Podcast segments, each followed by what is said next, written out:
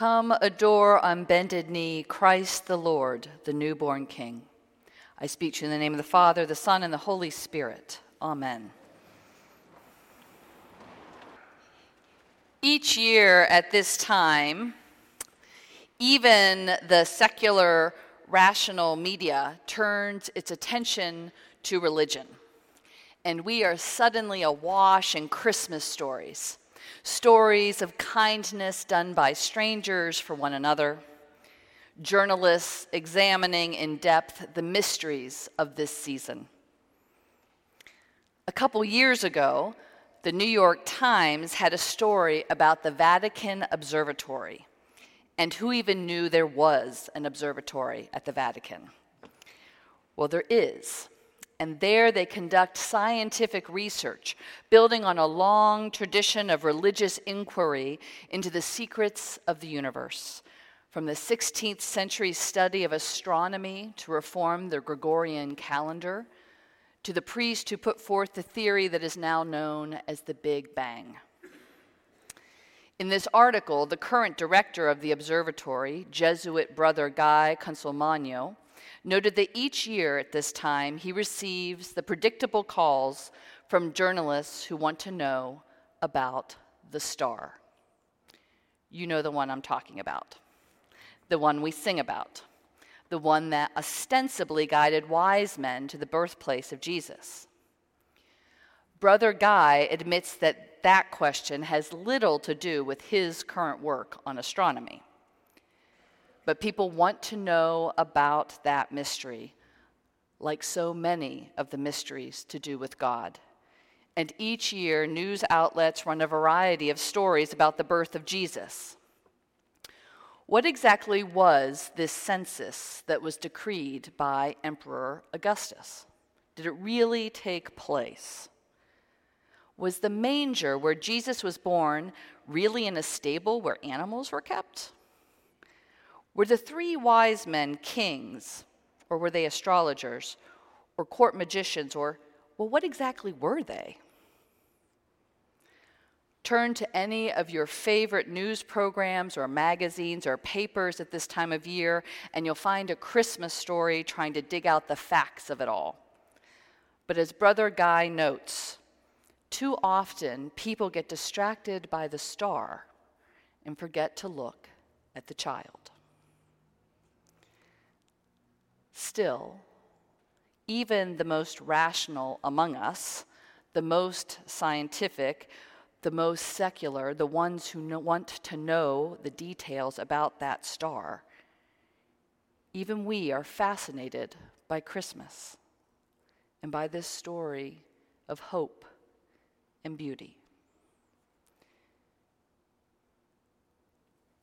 And all of us, from time to time, and especially in this time, declare, like Auntie Mame, we need a little Christmas. Auntie Mame performs that song after she has lost her fortune in the Wall Street crash of 1929. And in order to cheer up her nephew and her servants and herself, Mame orders that the Christmas decorations be put up though it's still a week before Thanksgiving, and she sings, We Need a Little Christmas right this very minute. Candles in the window, carols at the spinet. Yes, we need a little Christmas now. And boy, don't we? Mame needed the spirit of Christmas to give her hope and joy in the face of disaster, and we all long for hope and joy in a world too often beset by bad news, in lives more difficult than we had imagined they might be, too often dull, too often lonely, too often sad. And in this season, we try to cheer up with shopping and songs, decorating and baking, parties and tinsel, all delightful and wonderful things. But tonight, tonight we are here, we who worship weekly and we who come annually at Christmas, we who believe with ease and we who doubt more often than not. We who bend towards mystery and poetry, and we who prefer science and facts. And we are all here because we need a little Christmas and we long for hope and joy and magic.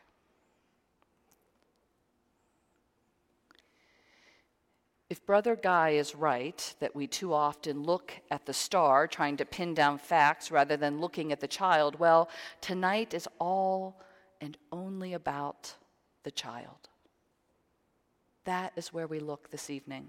That is why I suspect deep down you are here for the beauty and the magic of the music, for the creche, the candlelight, all of which are in service to the child.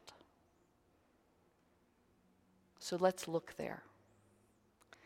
Let's strip away all our desires to know more facts about that momentous, world changing event when time was split in two, and let's gaze upon this scene, which calls for awe rather than analysis. And what do we see?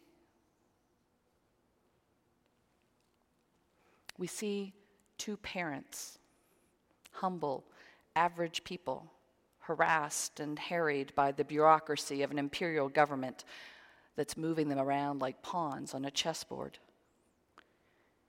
And then we realize that God comes to two very specific people, which means God comes to us, we specific people. In this story, we see people schlepping all over Judea, lugging baggage and anxious about their families and futures, and we realize that God arrives in the simplest way in the messiest of circumstances. God arrives just there, in the midst of real life, to people like you, to people like me. And then suddenly the message of God is shared through an angel to the lowliest in the land, shepherds who were so unimportant that the government didn't even bother counting them for the census. And we see the glory of the Lord coming to a bunch of nobodies, announcing good news of great joy. And this good news is for them. To you is born this day in the city of David a Savior who is the Messiah, the Lord. But that news isn't only for them, it is for all people. And so we realize God is for each one of us. You,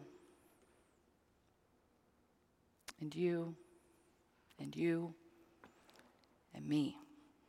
God is for us in our littleness, in our worries, in our humdrum lives. But God is also for all of us, for the whole world, and God's glory breaks in the heavenly host, declaring the greatness of God, the one who just came in the smallest, most vulnerable way a babe wrapped in swaddling clothes, laid in a manger. And to him the heavenly host sings, Glory to God in the highest.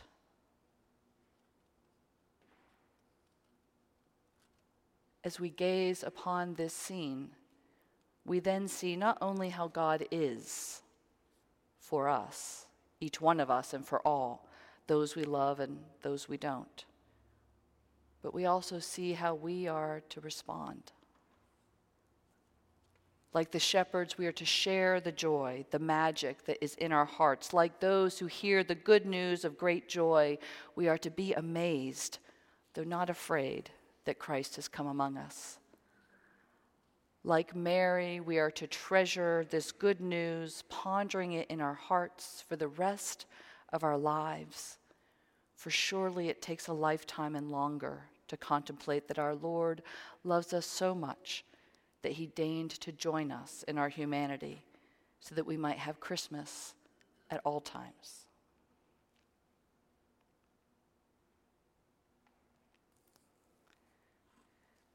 These are not facts beloved. This is not a journalistic account, an eyewitness reporting. This is miraculous, a mystery.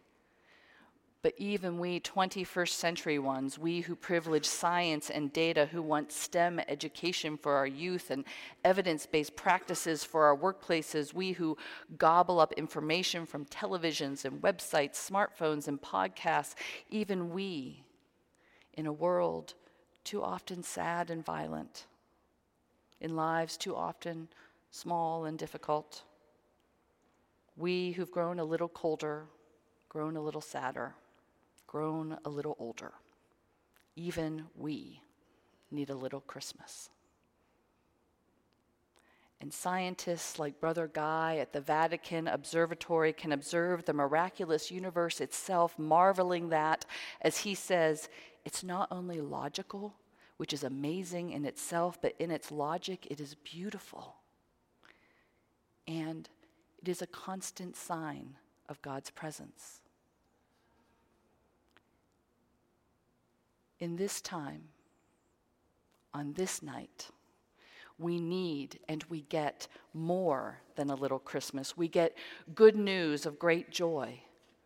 We get to ponder the great mystery that a child has been born to us. God has come to us in an infant, and He is both child and wonderful counselor, mighty God, everlasting Father, Prince of Peace.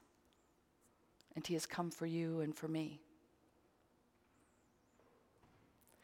Share that joy. Be amazed. Ponder the mystery. And then come. Come, let us adore him. In the name of the Father, the Son, and the Holy Spirit. Amen.